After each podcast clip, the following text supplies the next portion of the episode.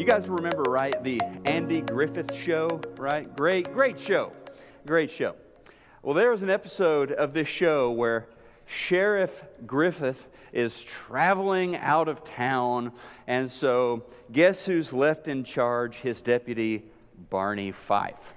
And Barney decides to fully staff, you know, the, the law enforcement agency there in Mayberry that he should recruit um, Gomer, the town mechanic, as his deputy. So he deputizes Gomer. And in the show, the two at one point are walking down Main Street together. And they are startled as they come across a crime in progress. Someone is robbing the bank there in Mayberry.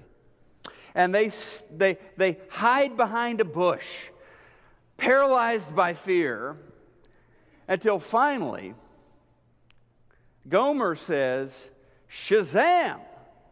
Somebody should call the police. And Barney, exasperated, looks at him and says, We are the police. And this morning, as we continue our series, The Spirit Within, we're going to talk about our identity. Who are we? Who is the church?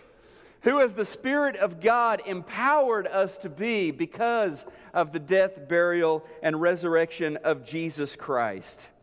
Are we paralyzed by fear when we see what's happening around us, whether you turn on the TV and hear another report about Manchester, 22 killed by a terrorist, or whether it's just walking down the street and seeing something that's not right, that's not good, seeing the darkness around you, it really is impossible not to see the brokenness in the world. Back when we lived in Rio, this cat solid black, beautiful, but scrawny street cat showed up on our church property. We were constructing back then, and he showed up, and, and the night watchman there would give him some scraps. And anyway, we eventually adopted this cat uh, into our family. We called him Dash because that movie, The Incredibles, had just come out, and there was this kid on the movie whose superpower was, was running super fast, and Dash was fast, so we called him Dash. We brought him home, gave him a home, and he was one of the sweetest little cats um, that you could ever know. It, in fact, he became just a part of our family, and if I were power ranking my favorite pets, Dash would certainly be near the top of the list. Well, as cats do sometimes, he disappeared for a time, and we wondered where he was. And we worried about him. Days went by. Had he run away? Had Dash been hit by a car? Had some other family seen how awesome this cat is and adopted him into their family? We wondered about these things. And a few weeks went by and he didn't show up.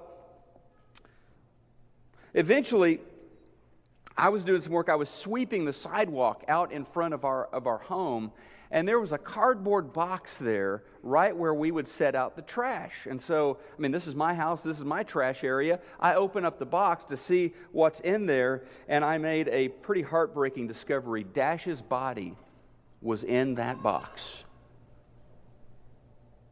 And then what I saw beyond that, even disturbed me more, there were a pair of rubber surgical gloves and there was a, a syringe.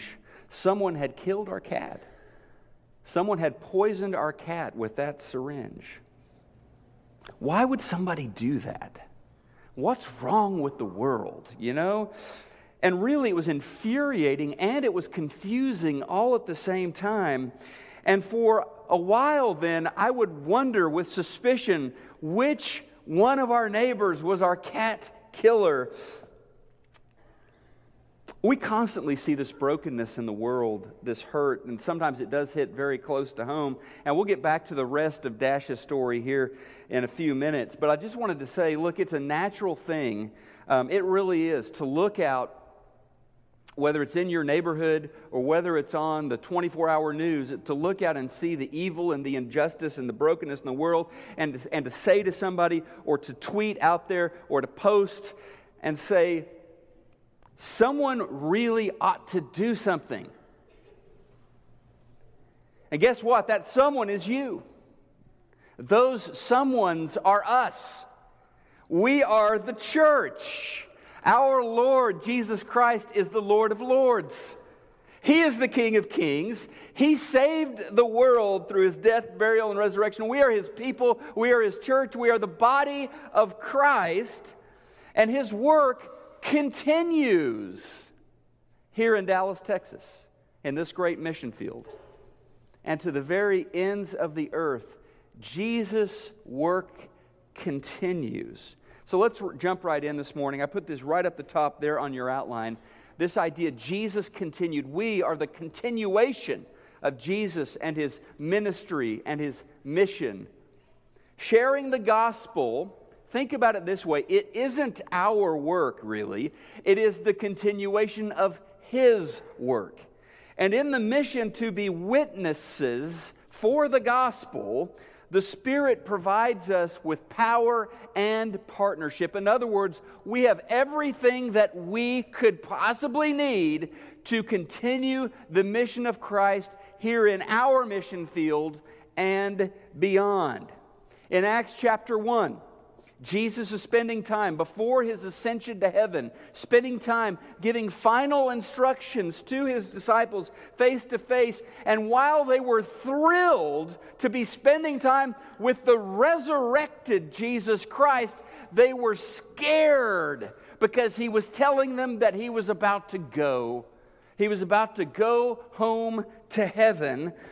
And this is what Jesus told them in Acts chapter 1 verses 8 and 9. Jesus said, Hang on, guys. Don't be afraid. He said, You will receive power when the Holy Spirit has come upon you, and you will be my witnesses in Jerusalem and in all Judea and Samaria and to the end of the earth. And when he had said these things, try to imagine this scene. When he had said these things, as they were looking on, they're having this conversation with him, he was lifted up and a cloud took him out of their sight. So, the gospel, that message, and that mission of Jesus, that is our message. That is our mission. Amen. We are Jesus, dot, dot, dot, continued. That's who we are. The Bible calls the church the body of Christ. The body of Christ. That's who we are. So the next time you hear a sister or a brother lamenting the latest crisis, the latest tragedy, the latest scandal, the latest shame, you might kindly remind them, We are the police. That's who we are. Okay, we're not the police, but we are the church. We're part of God's answer to the brokenness in this world. We have been we have been authorized and deputized and mobilized for the good of mankind on behalf of our Lord Jesus Christ. Now, there is a significant challenge, right? For Christians. When they, like Gomer, forget who they are and settle for something less, for something weaker. so write this down on your outline this morning. I saw something like this from Francis Chan. I thought this was so good, I needed to share it. Here it is. We don't need, think about it, we don't need the Spirit's partnership and power if we are simply trying to live semi moral lives and attend church regularly. You don't need the Holy Spirit for that. We urgently need the Spirit if we are going to impact our world for Christ. You with me? You just don't even need the Holy Spirit to just kind of be a good person and show up on Sunday morning. You do need the Holy Spirit if you're going to reach the world for your Lord Jesus Christ. Now, as the story of the church rolls along there in the book of Acts, we started there in chapter 1. What we see is story after story of regular, ordinary folks who are sharing their faith, who are witnessing for Jesus, who are on fire for Christ, whose lives are full of the Holy Spirit. And the consequences of these ordinary people being on mission, quite frankly, the consequences were stunning for the entire Roman Empire. Right, here's one little example. The book is full of them, but this is from Acts chapter 17 as they are in the city, that some of the disciples in the city of Thessalonica. Now, when they had passed through Amphipolis and Apollonia, they came to Thessalonica where there was a synagogue of the Jews. Then Paul, as was his custom, went into them and for three Sabbaths reasoned with them from the scriptures, explaining and demonstrating that the Christ had to suffer and rise again from the dead, and saying, This Jesus whom I preach to you is the Christ. So let's just pause there. So it was a big problem, a big point of confusion that the Christ the Messiah would suffer and die. That did not fit into their version of the story.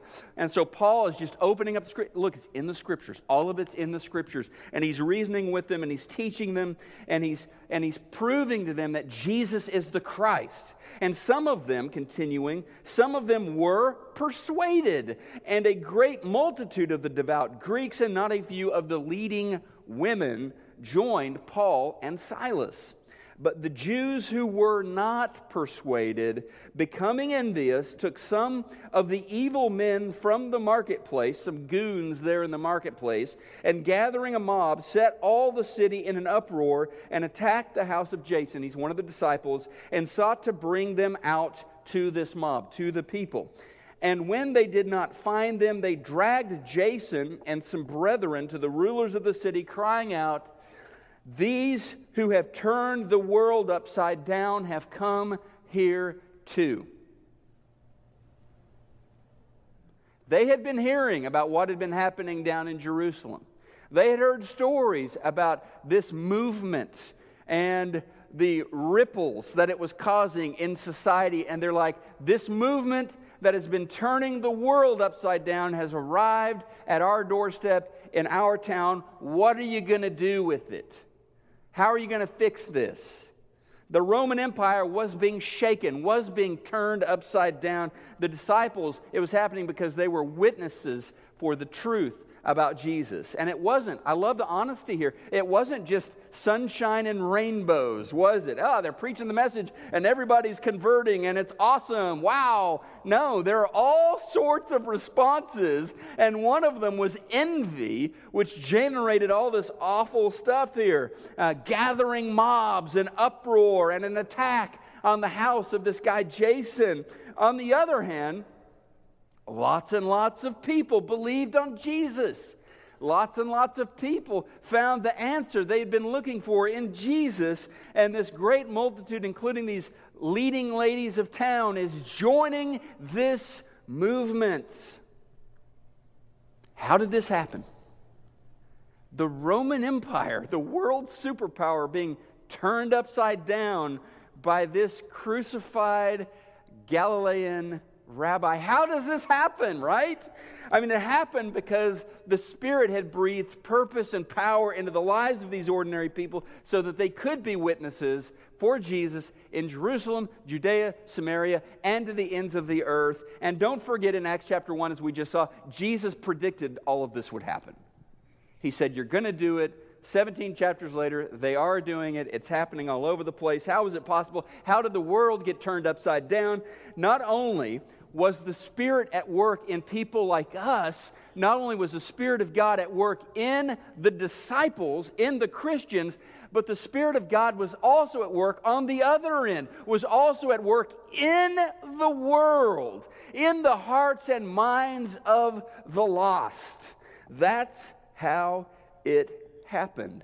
So the Holy Spirit in evangelism is at work on both sides of the equation. He is he works through the witnesses, through the testimony of believers like you and me, and he works in the hearts of the world, the hearts of the lost. And here's what Jesus had to say about this um, in John chapter 16. Listen to what Jesus says about this and the role of the Holy Spirit, the helper. But I tell you the truth It is better for you. Remember this? We started out week one with this. It is better for you that I go away. That's one just to ponder Jesus. It's better if I go away. Why would that be better? It's better because of what I'm sending or who I'm sending. When I go away, I will send the Holy Spirit. I will send the Helper to you. And if I do not go away, the Helper will not come. That's why it's better for you. When the Helper comes, he will prove to who? He will prove to the people of the world the truth about sin, about being right with God, and about judgment. He will prove to them that sin is not believing in me. He will prove to them that being right with God comes from my going to the Father and not being seen anymore. And the Helper will prove to them that judgment happened, past tense, that judgment happened when the ruler of this world was judged. Now, there's a lot to unpack there. We'll unpack it for just a few minutes. In the text, Jesus says that the Spirit is our helper. I don't know about you, I could use some help. I need the helper, right? Um, living in this confused, broken mess of a world uh, where people turn to all sorts of places for answers, we need divine help, which is exactly what we're being offered here. Help because sometimes folks only have a version of the story, only have a version of the truth, and not the whole story. It had been a while after we had said goodbye to our cat. And we're starting to finally kind of set all of that out of mind a little bit. When I was in a conversation with one of our neighbors, and she said, I don't think you have the full story about what happened to your cat. And she began to talk with me about our cat. She said, So I know who killed your cat. Actually, you've got it all wrong. You don't have the whole story. She told me that Dr. Fernanda, one of our neighbors, saw Dash get hit by a car in front of her house. Now, she's a veterinarian. She didn't know who the cat belonged to, but she, know, she knew that something had to be done. So she got into her medical kit and seeing that the animal was in terrible pain and was mortally wounded, she put Dash to sleep. It had been an act of mercy, an act of compassion. Fernanda had gone out of her way to intervene and end Dash's suffering. And I hadn't had the whole story. And I think when it comes to the gospel, a lot of times people don't have the full story and it leaves them confused. Sometimes it's a finger pointing gospel, right? I mean, it is a gospel where there is a cruel God who is quick to condemn and quick to judge. And when Christians who they know at the workplace or at school or in their neighborhood are judgmental and are condemning, it just confirms this view or this version of the gospel. Sometimes it is a it's this harsh and violent death of Jesus that is seen as evidence of God's cruelty. How could a loving God allow that to happen? How could he do that? And yes, the death of Jesus was bloody and brutal. But it was not an act of divine indifference. It was not somehow evidence of God's cruelty, but rather it was the ultimate act of mercy and compassion and love.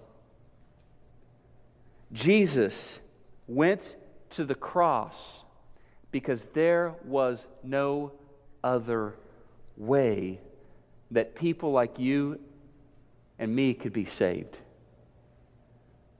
No other way that we could be made right with God. And that is the whole story. Sin is your greatest adversary, my greatest adversary. It is humanity's greatest adversary. We can do nothing to pay off our debt of sin. So without Jesus, without his atonement on the Christ, cross, without his blood being shed, we live without hope.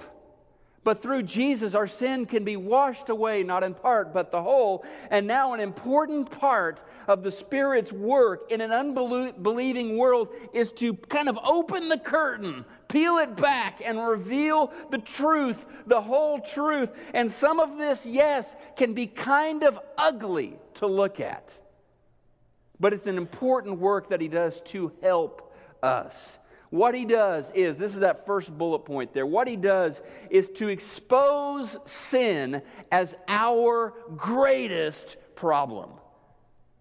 Expose sin as our greatest problem. Your greatest problem is not your car payment. It is not your D in chemistry. Your greatest problem is, is not your health issue. Your greatest problem is sin because it is your only eternal problem. Your car payment issue is not going to follow you beyond the grave, I promise you. No collection agency can chase you after you die. But your sin problem is your only eternal problem. The Spirit, verse 8, He will prove to the people of the world the truth about sin. That's how He helps us. It's ugly.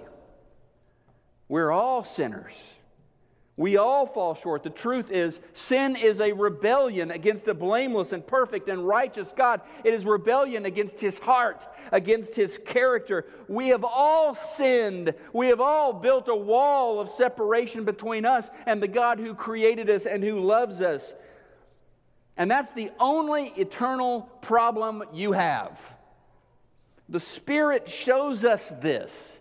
And also, another part of this whole story, He works, second bullet point there, He works to open eyes to the certainty of sin's judgment. Verse 8 He will prove the truth about sin, about being right with God, and about judgment. He won't turn a blind eye to sin. He won't pretend that our greatest problem is no big deal at all. He will deal with our greatest problem because He loves us and it, He knows it has to be judged. We can't enter into the perfections of heaven in the presence of a righteous God with our suitcases full of sin. They can't work that way. He can't just kind of wink and say, no big deal. I mean, this isn't your sixth grade math class where you got a 60 on a test. But good news everybody else in your sixth grade math class failed the test as well. So Mrs. Suarez is going to put it all on a curve and you're all going to end up passing. It's not like that because Jesus Christ lived and he set the curve. He is perfect, without flaw. And we are compared to him. That's the standard. The righteousness of God lived out in perfection in Jesus Christ. That is the standard. That's who we're compared to. And the ugly truth is, we're all sinners. Look, no one is going to see Jesus and me standing side by side and confuse us as being spiritual identical twins, right? He's perfect. I'm not. He's perfect. You're not. We are sinners. We deserve judgment the grade that I have earned is condemnation. Now, every time that someone is converted, it is because the Spirit has led them to Christ as the answer. So he works, this next bullet point, he works to prove that believing on Christ is the only hope of salvation. That is an important job the Spirit has to lead people, sinners like you and me, to the fact that believing on Christ is the only hope that we have. In the end, not believing is the greatest of all sins. That's the sin. Because you're refusing the only answer to your greatest problem. Verse 9 and 10 Sin is not believing in me, Jesus said. Sin is not believing in me. He, the Holy Spirit, will prove to them that being right with God comes from my going to the Father. So, the way to be made right with God, the way to be moved back into loving fellowship with your Creator, is through Jesus. And it's open to everybody. It's open to folks in Jerusalem, Judea, Samaria, and to the ends of the earth. It's open to everybody. And that's good news. Receive Christ. Accept Jesus as your Lord and Savior. Deal with your problem, your real problem. And all over the New Testament, when people came to faith in Jesus, when they decided to put him on as Lord and Savior, what they did was they were baptized in his name. They would believe and be baptized. Acts 18 8. Many of the Corinthians who heard him believed and were baptized. And this story just keeps repeating itself all throughout the history of the early church. They believed and were baptized. So, just a little footnote here if you were, belie- if you were baptized as a baby, right? That's not what's happening in the New Testament. You need to believe and be baptized. It's not too late to do that. It's not too late to follow Christ as we see the gospel being preached through the book of Acts. To believe and to be baptized. Believe what? Believe that you are an, a sinner condemned, and believe that Jesus is the Son of God who died for you, and be baptized into that. So, have you been baptized into Jesus Christ? Have you believed and been baptized? Jesus said, remember in Mark 16, he who believes and is baptized will be saved. Not that complicated. Finally, the Spirit works, and I love this part. The Spirit works to reveal the end of the chapter. Spoiler alert, right? Jesus says, I'm going to tell you how all of this ends, okay? Good triumphs over evil the Spirit reveals that to us. How do people like us live in a world that is so broken with the news feed so full of bad news and awful things that people are doing to each other and polluting the environment and all that stuff? How do we live with hope? That's how we know how it turns out. We know how this movie wraps up verse 11 the helper will prove to them that judgment happened when the ruler of this world was judged. So, in a world of injustice, brokenness, pain, evil, the helper, the Spirit reveals that everything will be made right. And while it may seem like Satan is winning, the whole story is, according to Jesus, that he has already lost. At Calvary, Jesus defeated Satan and all of the hosts of evil. It's game over for them. And we know the end of the story. That's one of the reasons we gather to worship on the Lord's Day, on Sunday morning. We know how the final chapter will turn out. Spoiler alert God wins. So, church, don't just look out at the sad state of things. Oh, what's the world coming to?